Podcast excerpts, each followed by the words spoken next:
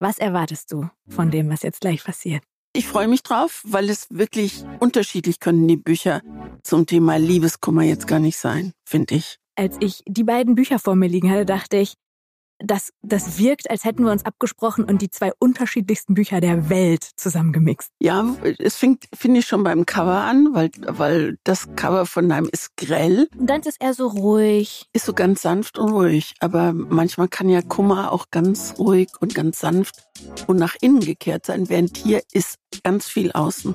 So. Und jetzt geht's richtig rein. Jetzt geht's richtig los in den Liebeskummer. In den Liebeskummer. Wir stürzen uns rein. Zwei Seiten.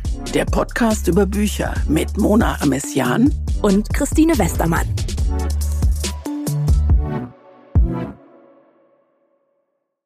Also, Folge 2. Thema ist Liebeskummer. Wir haben zwei Bücher ausgesucht.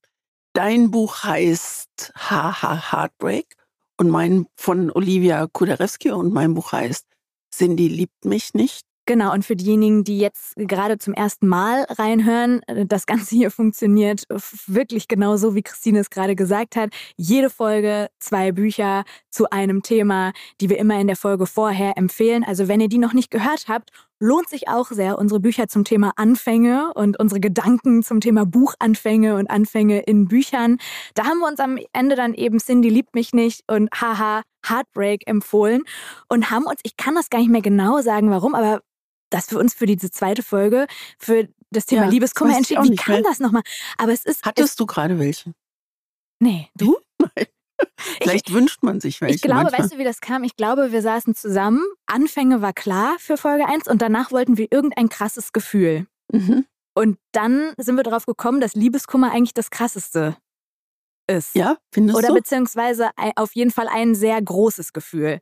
Trauer ist ein großes, großes Gefühl, aber Liebeskummer sicher, ist ja auch, auch noch eine Folge. aber Liebeskummer ist ja Trauer in einem, in einem ganz anderen Sinne. Also Trauer, das was zu Ende gegangen ist, dass man möglicherweise jemand verloren hat, dass man sich an den Falschen, die Falsche vergeben hat, was weiß ich, was Liebeskummer so alles ist Trauer, Zweifel. Ist Trauer so. das Erste, an das du denkst, wenn du das Wort Liebeskummer hörst? Oder was kommt da als allererstes in deinen Kopf bei diesem Thema?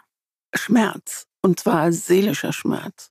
Und das Zweite, was mir in den Kopf kommt, ist, dass ich froh bin, dass ich 74 Jahre alt bin, weil ich einfach weiß, dass Liebeskummer ein Kummer ist und ein Schmerz, aber in meinem Leben hat es mehr als einen Liebeskummer gegeben. Und jedes Mal, wenn er da war, habe ich gedacht, na, ich formuliere es mal dramatisch, das überlebe ich nicht. Und ich habe es wunderbar überlebt. Und das ist das Schöne. Und ich, ähm, ich bin keine Mutter, und ich überlege mir, wie würde ich es Kindern sagen oder wie würde ich es Menschen einer 29-Jährigen. Einer, Neu ja. Nehmen mal an, du würdest vor einer 29-jährigen Person sitzen, die noch weit weg ist von 74. Wie würdest du der deine Weisheit, die du erlangt hast in diesem Leben zum Thema Liebeskummer mitgeben? Rein hypothetisch mal. Das kann man leider nicht. Man kann sowas nicht weitergeben. Ich kann ja nur sagen, wie es für mich war. Und ich kann nur sagen, dass ich es jetzt in der Rückschau locker überlebt habe. Ich habe eine Weile in Amerika gelebt und da war ich mal unglaublich. Und ich nenne es nicht verliebt, sondern verknallt. Was ist der Unterschied? Äh, dass man sich, wenn man verknallt ist, leichter entknallen kann und bei verliebt dauert so ein bisschen. Ist man drin? Ist man richtig drin. Und, äh, Entknallen ich, ist auch geil. Und ich dachte so, also das, das Tolle oder das Gute war, dass ich wusste, das ist der falsche Mann, der falsche Mensch und es ist nicht gut, so wie es ist. Und wieder besseres Wissen hält man dran fest und wird dann richtig übel, getäuscht und enttäuscht und sagt sich hinterher, sag mal, hast du eigentlich noch alle im Schrank gehabt? Aber ist das dann äh, bei dir direkt schon der erste Schritt oder ist es, bist du da auch wirklich erstmal so versunken in einem, dieser Mensch fehlt mir so sehr und ich, weil eigentlich dieses, sag mal, bist du blöd, das ist ja dann das eigentlich ist, erst schon eine Entwicklung. Genau. Aber erstmal kommt ja dieses richtig heftige Vermissen, dieses das Gefühl haben, alles im Leben dreht sich, jeder Gedanke dreht sich um diese Person, die jetzt nicht mehr da ist, warum auch immer das kaputt gegangen ist. Hast du das auch? Das habe ich auch. Wenn du Liebeskummer hast, hattest? Also ich, ich erinnere mich vor allen Dingen an Liebeskummer, an diese unsäglichen Stunden, die man am Telefon verbringt, man gar nicht mehr aus dem Haus geht, weil man denkt, wenn ich jetzt die Tüte Milch hole, genau da ruft er an und dann denkt er, ich habe keine ähm, Interesse oder irgend so Quatsch. Ich merke gerade, dass ich mich fühle wie 29 oder wie 19 und so völlig, völlig wirr und überhaupt nicht das kann man äh, nicht schlecht erwachsen, greifen, ne? nicht erwachsen darüber reden kann. Aber glaubst du, dass Liebeskummer was ist, was wichtig ist? Also ist das eine Erfahrung, die du vielleicht auch nicht missen möchtest? Oder ist es so, dass du sagst, Liebeskummer ist wirklich zu gar nichts gut? Ich hätte ihn am liebsten einfach überhaupt nicht erlebt in meinem Leben. Doch, ich finde es gut, dass man ihn erlebt hat, weil, weil man weiß, man kommt über den Schmerz hinweg. Ich finde, das ist eine ganz wichtige Lebenserfahrung, dass das nicht was ist, was bleibt, sondern was irgendwann mal eine unglaubliche Leichtigkeit kriegt. Also ich weiß nicht, wie war es bei dir? Dein letzter Liebeskummer liegt wie weit zurück? Ja, das ist das Ding bei mir mit dem Liebeskummer. Wenn du Du mich kennst gar keinen. nicht so richtig. Beziehungsweise, wenn du mich fragst, woran denkst du, wenn du an Liebeskummer denkst, dann denke ich an Bücher und Filme und Geschichten, aus denen ich wahnsinnig viel gezogen habe, was ich weiß über Liebeskummer. Was ist denn in deinem Leben schief gelaufen, dass du nicht weißt, wie Liebeskummer geht?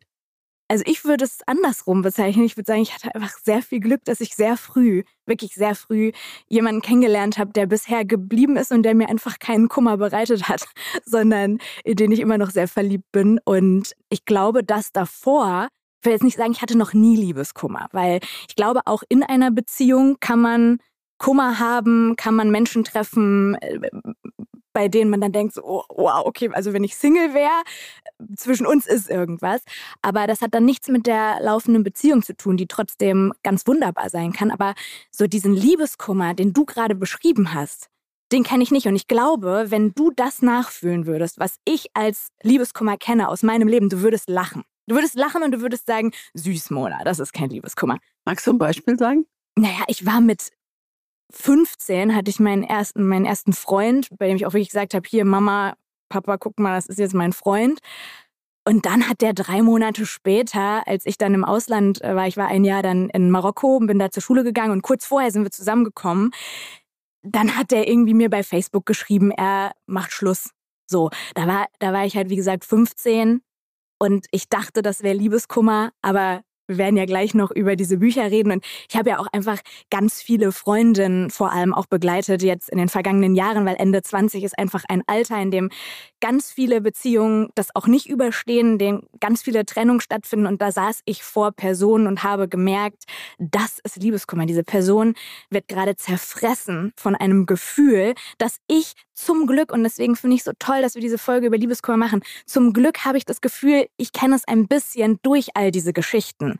Und deswegen habe ich dir auch dieses Buch empfohlen. Umso spannender finde ich es, dass du mir dieses Buch ja, empfohlen genau hast. deshalb, weil da, dieses Buch, ich habe diese Autorin Olivia Kuderewski getroffen. Die war bei mir bei 1 Live Stories zur Lesung und ich saß vor ihr und habe ihr gesagt, danke, weil ich habe wieder ein Stückchen mehr verstanden, wie Liebeskummer geht. Und bevor wir über das Buch reden, noch ein Gedanke. Ich fühle mich manchmal, und es ist so absurd, ich fühle mich manchmal schlecht, weil ich noch kein Liebeskummer hatte. Ich nehme einfach an, dass es noch kommt. Also ich Bitte nicht. Christine. aber du bist 29, Ja, Mona. ich bin und bist eine so, glücklich verheiratete Ja. Frau mit einem sehr langjährig äh, glücklichen Partner. Damit sagst du mir quasi voraus, dass diese Beziehung nicht hält. Nee, sage ich dir nicht voraus, aber ich äh, würde mich nicht wundern, wenn es irgendwann mal größere Schwierigkeiten gibt. Das würde mich nicht wundern. Und das sagt mir meine Lebenserfahrung. Und ich bin, glaube ich, mehr als 40 Jahre älter als du, also 43 oder 7, was wir ausgerechnet haben, ich weiß es gerade, 45. Und, ähm, und die 45 Jahre habe ich einfach mehr. Also auch wenn ich, also dadurch auch mehr Liebeskummer hatte. Aber ich würde, wenn nicht, Mona, würde ich gerne Ah, würde ich gerne 150 werden, um mir dieses kleine Wunder anzugucken. Das Wunder der Mona Amessian. ich würde es mir auf der einen Seite fühle ich mich uncool, auf der anderen Seite würde ich mir natürlich auch nicht wünschen, dass Da würde ich alles Uncoole in Kauf Ja. nehmen. Dafür haben wir ja die Bücher. Genau, Und so. deswegen habe ich dir auch das empfohlen, von dem ich habe ich habe ja in der letzten Folge schon gesagt, für mich ist das die Essenz von härtestem Liebes. Es ist, als würde man Liebeskummer aufkochen, in so einen Bottich tun, aufkochen und der Bodensatz, der am Ende da bleibt. Also das, die, die krassesten Elemente von Liebeskummer stecken für mich in diesem Buch und deswegen erzähl uns, worum es geht und vor allem bitte erzähl mir, wie du es fandest, weil ich kann es kaum erwarten. Also ich fange mal mit dem Titel an, den Ja. finde ich toll. Haha, Heartbreak. Also ich lache über den Liebeskummer, heißt es ja. Es ist ein guter Anfang. Der erste Satz heißt, der Moment, in dem ich mich in dich verliebt habe, war richtig dämlich. Das fängt schon mal ja, richtig Ersatz, gut an. Und dann habe ich gelesen und nach zwölf Seiten habe ich gedacht, das ist ja wohl das komplette Runterziehbuch. Und nach 30 Seiten habe ich gedacht, warum soll ich ein Porno lesen? Ich gucke lieber ein Porno und es ist wie beim Porno gucken, wenn man zu viel guckt, verliert man die Lust. Und dann habe ich gedacht, es ist mir zu viel.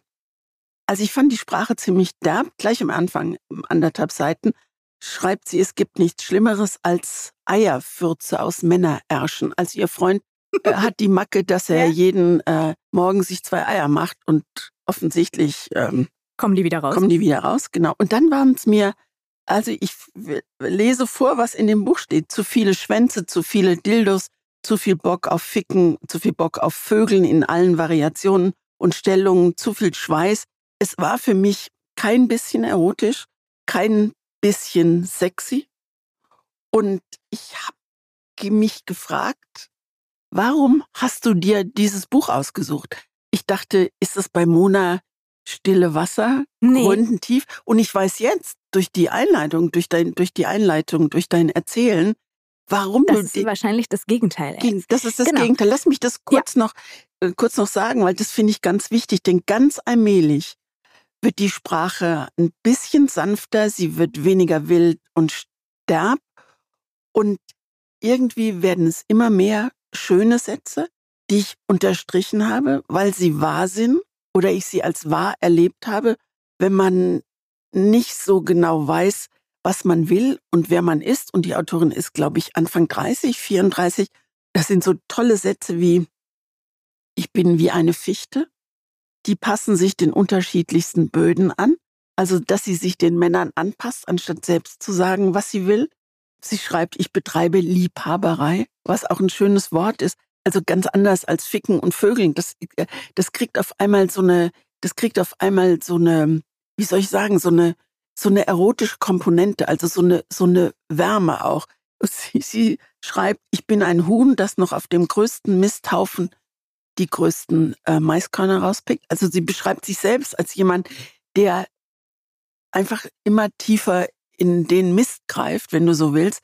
Und ein Satz, den ich großartig finde, ich bin so selten auf meiner Seite. Sie ist immer auf der Seite der Männer und sie will den Männern immer gefallen. Und was ich richtig toll finde, sie hat die einzelnen äh, Kapitel mit Überschriften versehen. Und ich glaube, es sind 17 oder 18. Es fängt an, als er sie verlässt, mit blockiert, dann ist sie verzweifelt, dann ist sie abgelenkt, verwirrt, langsam kommt ihre, kommt die Lust wieder, als das geht dann in dem reaktiviert genau. irgendwann und dann kommt äh, erlebt sie das was Ähnliches wieder, will sich nicht binden und erlebt frustriert und dann erleichtert und dann ge geübt, eingerenkt, eingerenkt genau. und ganz am Schluss steht arrangiert und ich möchte nicht sagen, womit sie sich arrangiert, weil das das ist so self-fulfilling prophecy oder die sich ständig wiederholende Geschichte des sich Verliebens, sich entlieben und trotzdem zusammenbleiben. Und also die Hälfte des Buches fand ich richtig gut, weil ich denke, wenn das jemand liest, der also viel jünger ist, als ich es bin und wenig Erfahrung damit hat, ist es ein tolles Buch, um zu sehen, wie komme ich aus der Nummer wieder raus. Aber der Anfang also finde ich heftig. Und ich dachte mir wirklich, warum, warum das, also warum muss es so derb formuliert sein? Ja. Vielleicht ist es ganz gut, dass man einmal so einen Rahmen drum setzt. Äh, Im Prinzip hast du es jetzt schon gesagt, nur dann hat man es nochmal einmal zusammengefasst. Die ganze Geschichte ist im Prinzip der Weg raus aus einer toxischen Beziehung, in der wird, ganz viel auch schief wird rausgeschmissen geht. Sie aus wird, der genau, sie wird rausgeschmissen aus der Beziehung und durchläuft dann diese diese Kapitel, die du gerade vorgelesen hast. Das sind dann eben diese verschiedenen Phasen, die sie durchläuft und nimmt einen mit in der Gegenwart aber auch, man, man lernt auch immer mehr über die Beziehung, was da schiefgelaufen ist. So. Erstmal kann ich sagen, mir ging es genau wie dir und ich hätte am allerliebsten, wenn ich dir dieses Buch im echten Leben nicht nur mit einem Satz jetzt hier vor diesem Podcast empfohlen hätte, hätte ich gesagt, nicht erschrecken über diese Derbheit. Halte durch und lies dieses Buch zu Ende und dann wirst du dir wirst du das große Ganze verstanden haben. Konnte ich dir jetzt nicht sagen. Deswegen habe ich zwischendurch ehrlich gesagt auch zu Hause gesessen und gedacht, Ach du Kacke, Christine Westermann sitzt jetzt zu Hause und liest über Dildos und Ficken und richtig harte Sexszenen, die ja wirklich auch sehr derb und klar sind in diesem Buch. Das muss man auch einfach dazu sagen. Wer das nicht mag und nicht möchte, bitte nicht lesen, weil es wird schon sehr explizit. Aber ich finde es wichtig genau. zu lesen. Und das ist mein Punkt an dieser Sache. Deswegen, weil du gerade gesagt hast, stille Wasser und so, null. Aber ich mag, und wir werden bestimmt auch noch mal eine Folge zum Thema Sex in Büchern machen. Ich finde Sex in Büchern immer dann gut, wenn er zur Geschichte beiträgt und zur Entwicklung einer Figur und es nicht einfach so 17 Seiten beschrieben wie die Schmetterlinge und die, also diese, ne, diese ganzen Umschreibungen und so ist gar nicht meins. Sie, finde ich, macht das, hat da wirklich ein Talent für, über sehr viel Sex zu erzählen, was mit der Figur passiert, weil es ist so klar und da gibt es ein Bild in dem Buch, das finde ich ganz toll, eine Matratze und diese Matratze ist für sie das Sinnbild der Beziehung. Sie möchte, dass die Kuhle, die sie mit ihrem Ex-Freund verbindet, dass auf dieser Kuhle so viel anderes passiert, dass dieser Ex-Freund verschwindet. Und ich, ich konnte das so richtig nachfühlen, obwohl ich diesen Ablenkungssex oder so, dass das das kenne ich ja insofern gar nicht, aber ich, ich, konnte das so nachfühlen, dass ich dachte, die braucht das gerade, einfach um da wieder rauszukommen. Und es ist ja nicht nur der Sex, sondern ganz kurz noch, es ist ja auch ihr Körper. Sie stellt ja auch so ihren Körper, macht ganz viel Sport. Ein, Panzer, ein Panzer, ja. genau. Will Klimmzüge schaffen und so. Und auch sich selbst aufbauen, losgelöst von allen anderen. Das fand ich einfach, ich fand es grandios. Wenn du mit ihr ein Interview gemacht hast, hast du sie nach diesen sechs Szenen ja. gefragt, warum sie das so explizit beschrieben hat? Ja, habe ich. Sie hat äh, gesagt, dass sie genau das im Prinzip, was, was ich da auch drin gelesen habe, dass sie das Gefühl hatte, dass es diese klare Sprache braucht, dieses Nichts umschweifende und dass sie das aus eigener Erfahrung so kennt ich glaube, sie hat an einer Stelle gesagt, sie hätte das auch alles seichter machen können. Auch diese Beziehung, die ja wirklich sehr toxisch ist, habe ich sie auch gefragt, wieso hat sie sich nicht aus einer eher ähm, seichteren Trennung rausbewegt. Ne? Es gibt ja, muss ja nicht immer der große Liebeschor mit dem riesen Tamtam sein. Und da hat sie einfach gesagt, ich mag, wenn es knallt. Ja, und, und es knallt gedacht, ordentlich. Ja, es knallt ja. ordentlich und das fand ich sehr, sehr gut, weil man sieht, wie viel kaputt gegangen ist und genauso wie du sagst, die zweite Hälfte des Buches ist natürlich jetzt rein aus textlicher, handwerklicher und literarischer Sicht sehr viel stärker. Aber irgendwie brauchte es auch dieses davor, dass man denkt, wo bin ich hier? Was ist das denn? Ich hätte sie fast ausgeladen wieder äh, ja, von der Lesung zu 1 Live. Also will ich wissen, wie jemand mit jemand, mein, also ich sag's jetzt ganz sachte, ich will, will ich wissen, wie jemand mit jemandem schläft, in welchen Stellungen und ich sag's jetzt einmal, das mir, also ich mag jetzt in die Sprache nicht reinfallen, aber es ist wirklich so, dass ich denke, ich hätte es weggelegt. Also wer wärst du mhm. nicht gewesen, hätte ich es weggelegt. ich hätte es weggelegt, wenn ich nicht gewusst hätte, wir haben sie schon eingeladen ja. zur Lesung und war dann hinterher total froh, weil ich auch sie unglaublich sympathisch fand und es war auch sehr spannend mit ihr über diese Szenen zu reden, weil sie mir gesagt hat, dass sie da sehr, sehr viel geschrieben hat und sehr viel rausgestrichen hat, bis das für sie einfach gar nichts mehr mit Klischee zu tun hatte und irgendwelchen Umschreibungen. Und sie wollte einfach, dass dieser rohe, Akt ist sozusagen sie ist ja in einer klaren sie Sprache. Hat richtig, sie ja, hat ja. Äh, richtig Ahnung auch. Das hat ja und das merkt schreibt. man auch. Genau. Also ich finde, sie, sie kriegt es auch ganz gut hin. was sie, was sie ganz schön macht und das ist jetzt das letzte Drittel des Buches, wo, wo, wo sich die Protagonistin wieder in Richtung, wie soll ich denn sagen, Richtung Normalität bewegt. Also sie verliebt sich nicht, aber rutscht wieder näher an jemanden ran und dann sagt, stellt sie fest, nichts ist selbstverständlich zwischen zwei Menschen. Und wenn man so lange lebt in einer Beziehung, wie du das tust und wie ich das auch tue seit 23 Jahren, dann denkt man, ja, nichts ist selbstverständlich und trotzdem nimmt man so vieles als selbstverständlich hin, aber kann sich trotzdem noch mordsmäßig über den kleinen Scheiß aufregen. Ja, ja, und ich glaube auch, dass das tatsächlich, das ist so meine Philosophie, ich glaube, das ist ein Problem, wenn in einer langen Beziehung zu viele Sachen selbstverständlich werden. Wenn man zum Beispiel auch einfach die, es als selbstverständlich ansieht, dass die Person da ist und immer bleibt, weil dann ist es auch irgendwann so, dass man selber gar nichts mehr richtig rein investiert in die Beziehung. Und das ist schon ein Kunststück, finde ich, dass sowas so lange hält. Und ich fand es einfach total spannend, mal so einen absoluten Gegensatz sozusagen bei mir auf dem Nachttisch liegen zu haben. Ich finde, ich gucke ab und zu hier auf meinen Zettel, weil ich habe mir vier Seiten aufgeschrieben mit eigentlich mit tollen Sätzen von ihr, weil sie Beziehungen so gut beschreiben kann, obwohl sie aus so einer toxischen kommt.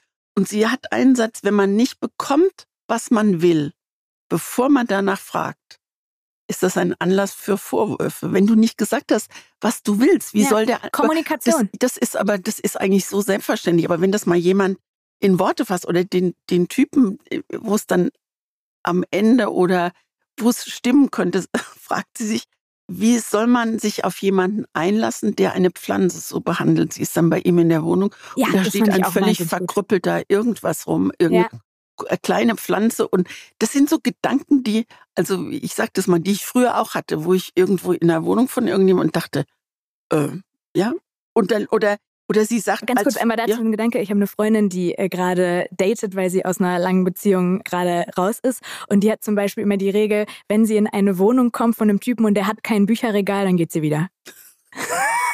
richtig gut.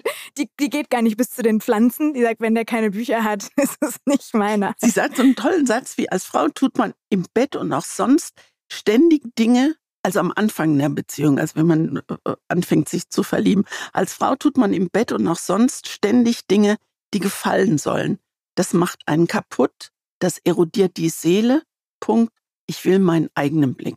Und deswegen finde ich, Empfindest du das auch so? Glaubst du, das stimmt? das, das das habe ich so Frau macht? empfunden. Als junge Frau habe ich das so empfunden. Und deswegen finde ich das toll, wenn dieses Buch junge Frauen lesen. Also jung geht für mich mit Sicherheit bis 50 und die drüber, nämlich bis 90, die lesen dieses Buch und sagen, ja, das stimmt, so habe ich es auch erlebt. Also so habe ich es jedenfalls gelesen.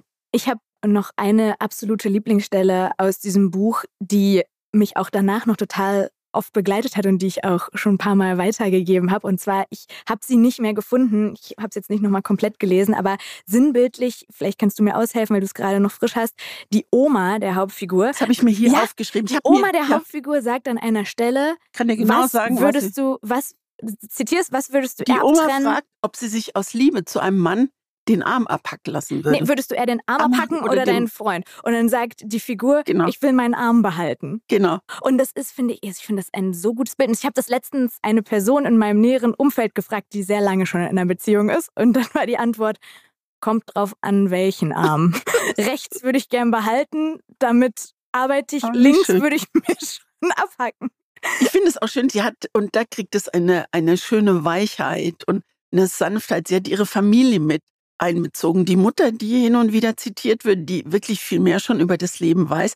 Der Vater, der sich nicht zu solchen Themen äußert und lieber äh, Holz hackt. Die Oma, das ist die mit dem Arm und dem Abhacken. Und der Opa, der sagt, mach dir keine Sorgen, du findest jemand anderen. Und das, das ist so, das ist so die Conclusio, das ist so Ja. die Essenz.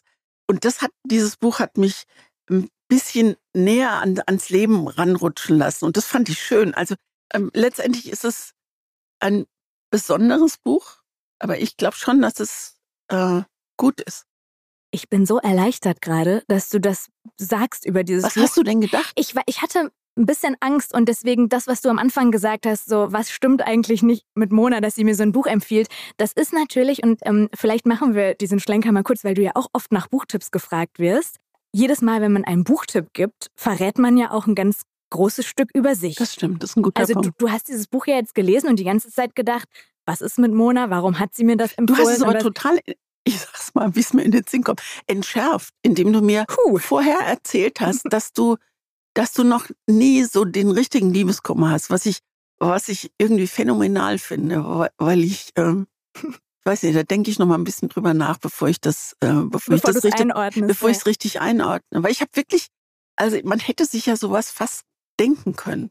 Ja, also äh, ich glaube, also als wir auch drüber gesprochen haben, dass wir diese Folge zu dem Thema machen, hast du an irgendeiner Stelle gesagt, Mona, ich halte es für vollkommen absurd, dass es Menschen gibt, die keinen Liebeskummer hatten. Und dann habe ich nur zu dir gesagt, lass uns doch einfach inhaltlich in der Folge sprechen, weil ich dir das gar nicht da sagen wollte, weil ich irgendwie das auch blöd fand, wenn du dir dann vorher schon Gedanken drüber machst. Ich wusste aber, dass wir da einfach sehr verschieden sind und ich finde es ganz toll, dass Bücher einem auch die Chance geben, Gefühle zu erleben, die man, die man nicht kennt oder ich habe das Gefühl, ich kenne es jetzt. Und witzigerweise mit Olivia Kuderewski, als sie zu Gast war, saßen wir da zusammen, bevor die Lesung losging und haben irgendwie einen Kaffee getrunken, geredet und haben auch inhaltlich über Liebeskummer geredet. Und dann guckt sie mich irgendwann an und sagt, oh, du hast aber auch schon einiges hinter dir, oder? Wahnsinn. Und dann habe ich gesagt, Wieso? nee, nee. nee, ich habe nur sehr viele Liebeskummerbücher gelesen.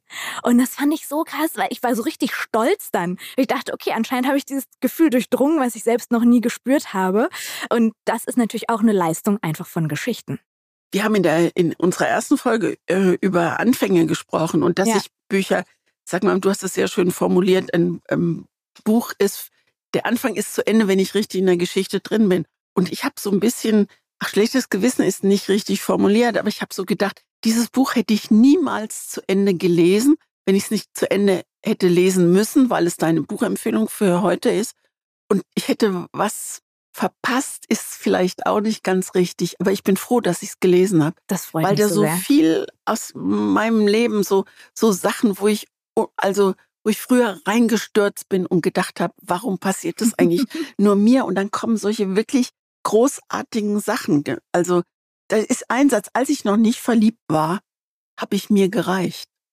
Dass du so sehr vom Urteil eines anderen abhängig bist, ja, und dass du mit Wie Wim- viel wert bin ich mir selbst? Genau, dass du mit selbst, Wimperntusche ne? Ja. ins Bett gehst, damit du morgens schön aufwachst. Also so ein Quatsch, den man früher noch veranstaltet hat. Genau. Ja, ich wünschte, Christine, all das könnte ich auch über das Buch sagen, was du mir empfohlen Oh hast. Dem ist leider nicht so. Okay. Warte, Also, ich muss erstmal den Zettel nochmal Ja. holen. Das ist ein komplett anderes genau, Buch. Ist, damit, ne? wollte- genau. das, Also es ist ein wirklich im Vergleich zu Haha Heartbreak, es ist eine sehr ruhige und fast schon leise Geschichte, wenn man wirklich diese Bücher gegeneinander hält. Geschrieben von zwei Journalisten, nämlich von Juan Moreno und äh, Jochen Martin Gutsch. Beide arbeiten mittlerweile beim Spiegel. Äh, Juan Moreno kennen einige vielleicht das als Randnotiz, weil er 2018 den Betrug um Klaas Relotius aufgedeckt hat. Ähm, tut hier aber gar nichts zur Sache, weil dieses Buch lange, lange davor rausgekommen ist, im Jahr 2005, also vor 18 Jahren. Das ist echt verrückt. Spielt im Hochsommer in Berlin. Es geht um zwei Männer, um David, ein Rechtsreferendar, und Franz, ein Barkeeper. Der eine ein bisschen, ich weiß nicht, wie du ihn beschreiben würdest, dröge, ernst, vielleicht ein bisschen langweilig. kann ich gleich was dazu sagen? Also Jochen Gutsch hat ähm, Jura studiert und hat äh, das Staatsexamen gemacht. Und Juan Moreno war hier in Köln, als er hier studiert hat, Barkeeper in, ich habe schon vergessen, wie die, wie die Bar heißt. Also beide erzählen eigentlich aus ihrem Leben. Und ich glaube, das macht einen Teil meiner Faszination aus. Und ich glaube auch dann tatsächlich, also die David und Franz, um das kurz, um diesen Satz zu führen, die sind sehr unterschiedlich, eben äh, Rechtsreferendar und Barkeeper, aber sie sind beide verliebt in diesem Sommer und zwar in ein und dieselbe Frau, nämlich in Maria. Der eine hat sie auf einer Party kennengelernt, der andere eben in dieser Bar, in der er arbeitet.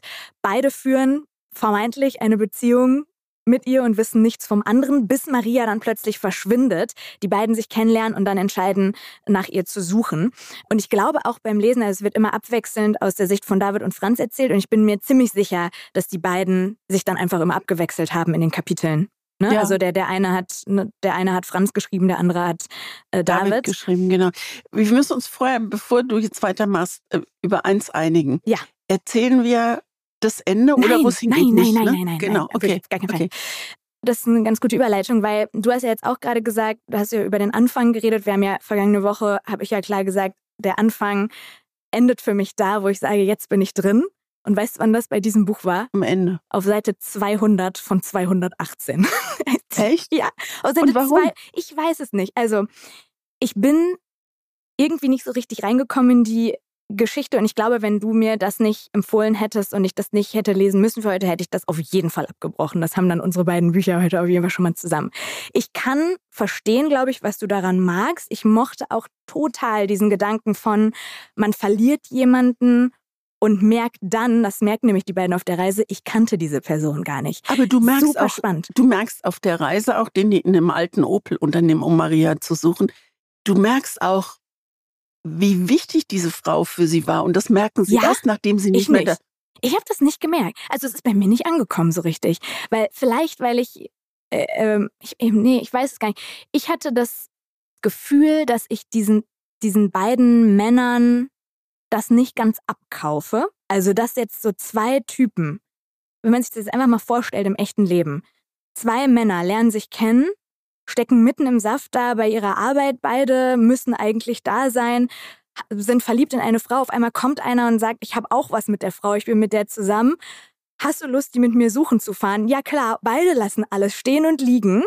Auf ähnliche Art und Weise steigen Aber in so dieses war Auto. es gar nicht. Es So habe ich es äh, gelesen. Ja? Ja, weil ich, ich habe mir ich mal meine, gedacht, muss gerade meine Enttäuschung ein bisschen äh, beiseite schieben, weil ich dieses Buch, das würde ich ohne zu zögern, wenn mir mich jemand nach einer guten Liebesgeschichte fragt, würde ich sofort dieses Buch nochmal nennen, weil ich, weil es auch an, also an mein eigenes Leben mich so ein bisschen erinnert hat, wo du so, wo man in jemanden verliebt war und dann ist dir diese schöne Liebesgeschichte plötzlich so ganz, nicht plötzlich, aber so allmählich so ganz leicht zerbröselt. Und du hast gemerkt, das ist ja gar nicht so, wie ich gedacht habe. Und die haben ja die Frau nicht jeden Tag gesehen, sondern Maria hat sich immer wieder entzogen und dem, dem Barkeeper, dem Franz, dem war das ganz recht, dass sie nicht jeden Abend auf der Matte stand. Und die hatte eine wunderbare Unabhängigkeit. Ne? Sie, sie sind so, da gibt's auch eine schöne Stelle, wo er sagt, äh, warte mal, lass mich mal gucken. Maria ist das einzige später, was er mal gebrauchen kann. Er will sich nicht binden, aber dann erlebt er Maria, die bei ihm zu Hause auch, die schlafen miteinander, aber ganz unspektakulär, so ganz, also wie Erwachsene heißt es in dem Buch. Und das finde ich ganz schön. Also reißen sich nicht schon auf der Treppe die Kleider vom Leib und machen keine, keine Klamottenspur, bis sie dann endlich im Bett oder an, liegen oder an der Wand stehen. Und das, das ist das Schöne, dass Maria sich ihm auch entzieht. Die schlafen miteinander und dann geht sie bei ihm zu Hause in sein Zimmer und hört stundenlang Musik und dann geht sie wieder nach Hause. Also diese demonstrierte Unabhängigkeit, die aber mit was ganz anderem zu tun hat, was man erst später, im, ganz spät erfahren wird, das hat mich unheimlich, äh, hat mir unheimlich gefallen. Ich habe das auch gelesen und habe äh, gedacht, ich, und das ist nicht so dahergesagt, ich verstehe, was man an diesem Buch mögen kann und ich wollte es richtig, richtig gerne mögen. Und diese 18 Seiten, von denen ich gerade gesprochen habe am Ende, die hatten mich. Ich finde das Ende von diesem Buch sehr, sehr gut weil nicht vorhersehbar. Ich wollte die ganze Zeit über wissen, was ist denn jetzt mit Maria? Wo ist Maria? Und was wird am Ende die Auflösung sein? Ich finde, die beiden Autoren schreiben super. Man merkt, dass Schreiben deren Handwerk ist. Ich finde den Stil ganz toll. Nichtsdestotrotz hatte ich keinen Bezug zu diesen beiden Hauptfiguren. Und ich habe mir dann auch überlegt, was, wenn ich jetzt Lektorin wäre, manchmal überlege ich dann so, wenn mich jetzt jemand zwingt und sagt, dann mach doch einen Verbesserungsvorschlag für das Buch. Was würdest du denn besser finden? Ich glaube, ich hätte es besser gefunden, wenn die unterschiedlicher wären, die Männer. Das sind sie, das wird nur nicht, das wird nur nicht alles rot unterstrichen, sondern das schimmert ganz, ganz, ganz leise durch. Und das finde ich das Schöne, dass dieses Buch, dass dieses Buch so leise und so still ist und dass du dir überlegen kannst, also du machst dir Gedanken, was das für Typen sind und wer Maria eigentlich ist und warum die sich, also der, der, äh, entschuldige, wenn ich jetzt so so unkontrolliert vor mich hin plappere. Nö, Aber dieser gut. David zum Beispiel, der hatte, das ist der rechts, der rechts, also der ein ja. bisschen eher der, Piefige. der piefigere Typ mhm. ist, obwohl David der schönere Name ist, finde ich, Entschuldigung bei allen Franzen. Aber die, der, ähm, der ist mit, mit einer Frau zusammen und irgendwann geht es auseinander und er weiß eigentlich gar nicht warum. Und es fehlt ihm aber nichts, nachdem diese Frau, äh, diese Frau weg ist. Und wie, wie, wie das beschrieben wird, eigentlich die Trostlosigkeit einer Beziehung, die man aufrecht erhält, ohne zu wissen, wie trostlos sie eigentlich ist. Und dann kommt jemand wie Maria und füllt die mit einem ganz besonderen Glanz oder was auch immer, mit einem besonderen Zauber. Und das finde ich, auf diesem Buch liegt ja, für mich ein Zauber. Ich, ich habe hab diesen Zauber nicht gespürt und mit anders meinte ich auch, die sind sehr andere Typen, das schon. Aber ich glaube, bei dieser ganzen, wir fahren jetzt los und suchen diese Frau, hätte ich mir gewünscht, dass sie unterschiedlicher sind. Weil es war schon so, beide nehmen das jetzt so hin, dass sie diese Fahrt jetzt zusammen machen. Beide, also. Aber gerade auf deinen letzten 18 Seiten kommt unglaublich viel Dialog zustande. Genau, deswegen sage ich diese 18 Seiten mega. Davor habe ich das irgendwie nicht so gespürt. Und und trotzdem finde ich total toll, dass du das empfohlen hast, weil es ist natürlich einfach der beste Beweis dafür, dass ein Buch über Liebeskummer nicht voll sein muss von nach außen getragenem Kummer. Also ja, muss das, nicht dramatisch und, sein. Und das ist angekommen genau, bei mir. Ne? Das, Dieses, das findet innen drin statt. Das sind Gedanken, die, ich glaube, an einer Stelle weint einer von den beiden. Richtung Ende. Ja, ich glaube. Einmal. Ja. Und dann dachte ich so, wie? Der weint jetzt, aber gerade war das doch noch irgendwie alles viel okayer für ihn. Also vielleicht hat mir ein bisschen Leidenschaft in deren Verhalten manchmal gefehlt. Ich weiß es nicht. Es gibt einen Satz, den ich mir aufgeschrieben habe. Ich glaube, der ist von Franz, also dem Barkeeper, dem natürlich die Frauen nur so zugeflogen sind, wenn der gut aussehende Barkeeper abends, okay. Und er schreibt, es war angenehm, mit ihr Zeit zu verbringen. Man braucht nicht so viele Antworten, wenn man nicht so viel fragt.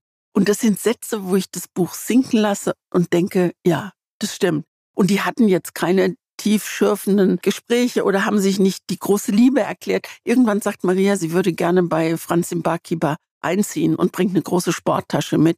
Und er ist ein bisschen überrascht und sagt und denkt sich so, da müssen wir vielleicht morgen mal drüber reden, ob ich das überhaupt will. Und ist so, aber nicht so, oh Gott, die will bei mir sind, sondern ganz ruhig.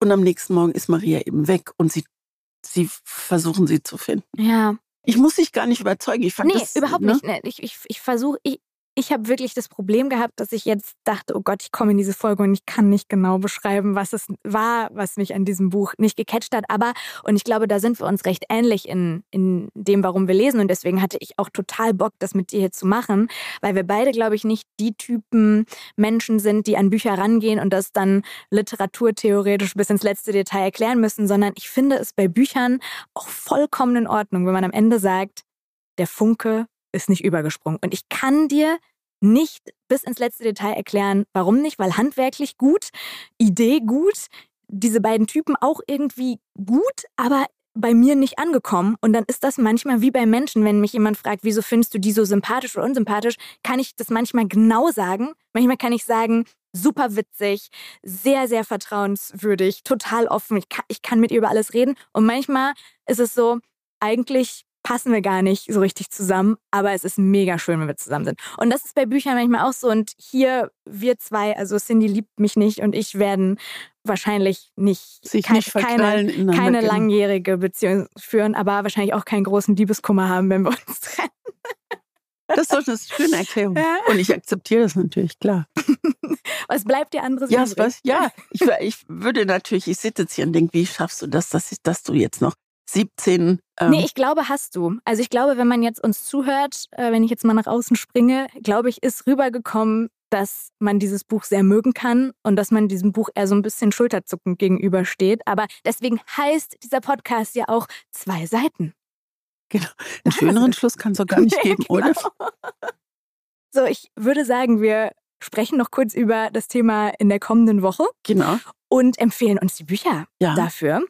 Und dann habe ich gleich noch zum Schluss einen kleinen Tipp, aber vielleicht fangen wir doch mit den äh, Büchern an, weil wir da ein Thema festgelegt haben, bei dem wir uns auch was gedacht haben. Jetzt waren wir bei den ersten beiden Folgen so sehr emotional. Jetzt haben wir gedacht, dann machen wir mal so eine kleine äh, emotionale Pause, gucken nicht so ins Innere, sondern ein bisschen nach draußen, nämlich genau, wir in gehen die, in die Ferne, Ferne. gehen weit weg und ich bleibe trotzdem mit meiner Buchempfehlung ganz nah dran am richtigen Leben.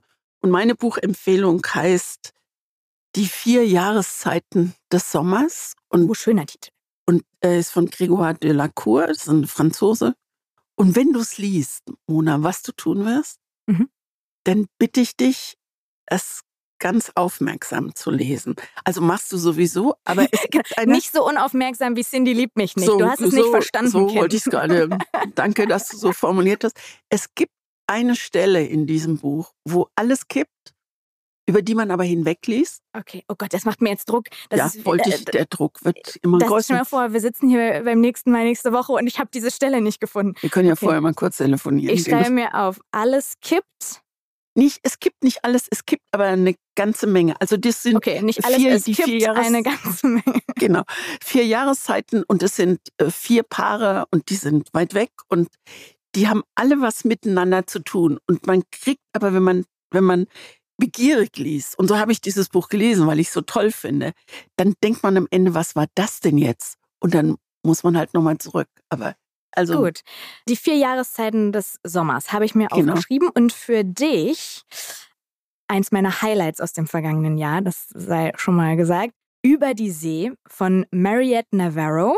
Mhm. Und das habe ich rausgesucht beim Thema Ferne, weil es, glaube ich, kein Buch gibt in meinem Regal, was ich mehr mit Ferne verbinde als dieses aus mehreren Gründen. Das erkläre ich kommende Woche. Also hat auch spielt was, das in Papua-Neuguinea oder das spielt auf dem Ozean. auf, mhm. Und zwar an einem Ort auf dem Ozean, wo man nichts anderes sieht von dieser Welt Schiff. außer Wasser. Auf einem Schiff. Auf einem sehr, sehr großen Schiff. Und das ist ein, ist ein Paar. Ich, mir kommt nämlich der Titel bekannt, aber Nein, ich habe es auf keinen Fall kein gelesen. Paar. Nein, okay. das ist kein Nein, Paar. nein. Nee, es ist kein Paar. Es geht um eine Kapitänin auf diesem Schiff und, Okay. und die Crew und dieses Schiff an sich. Aber mehr möchte ich an dieser Stelle nicht sagen, weil ich auch das ein dünnes Buch, äh, ich weiß nicht, 150, 160 Seiten, aber so gut. Also finde ich. Wir, wir sprechen uns kommende Woche. Also über die See von Mariette Navarro wäre mein Tipp. Und jetzt würde ich gerne zum Schluss von dir, weil ich glaube, da bist du einfach diejenige, die versierter ist von uns beiden, von dir gerne als kleinen Service für alle, die zuhören, dein Nummer eins Tipp gegen Liebeskummer haben zum Schluss. Was hat dir in deinem Leben immer am allermeisten geholfen, wenn du Liebeskummer hattest? Das wusste ich in dem Moment nicht, dass es mir hilft, aber Geduld, weil er geht vorbei. Das ist immer so eine Antwort, glaube ja, ich, wenn man da drin steckt. Es gibt, mhm. also es gibt keinen, also bei sich selbst bleiben ist vielleicht noch, also was sie, was sie ja auch an einer Stelle sagt, ne? Also es Olivia. geht mir, Olivia ja. äh, Kuderewskis, was sie an einer Stelle sagt, wenn ich, wenn ich mit mir allein bin, geht's mir gut, so, sich zu erinnern, wer man ist und äh, wie stark man eigentlich ist und äh, wie toll man sein kann, wenn man verliebt ist und trotzdem bei sich bleibt. Ich komme mir jetzt wie so eine unfähige Mutter vor. Du kannst, du kannst einem, du kannst dem Kind erst sagen, pass mal auf, die Herdplatte ist heiß, hast du ja wohl gemerkt, wenn er drauf gefasst hat. Ich habe äh, tatsächlich aber auch nur, weil, ich's, weil ich schon ganz vielen Freundinnen geschenkt habe und die sehr unterschiedlich waren und es immer irgendwie funktioniert hat. Deswegen war es mir wichtig, das hier nochmal einmal äh, zu droppen. Ein Buch von Michelle Lötzner, Liebeskummer bewältigen in 99 Tagen.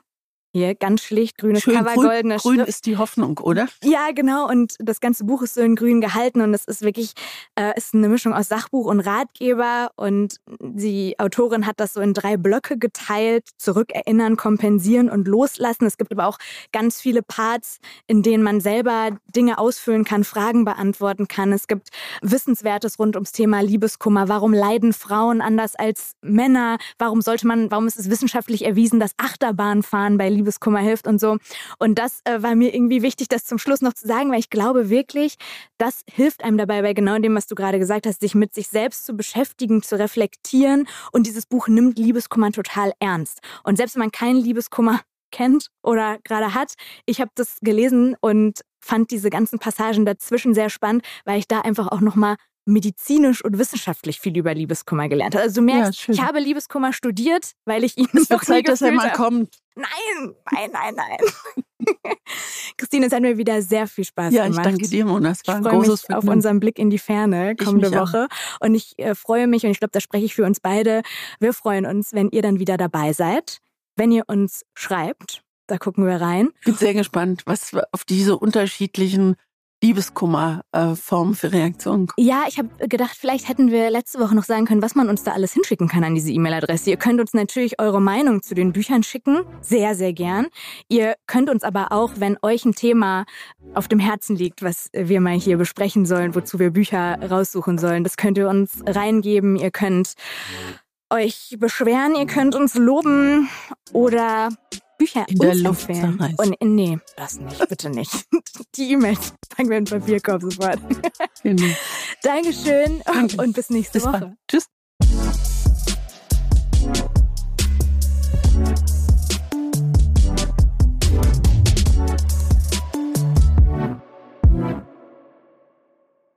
Dieser Podcast wird produziert von Podstars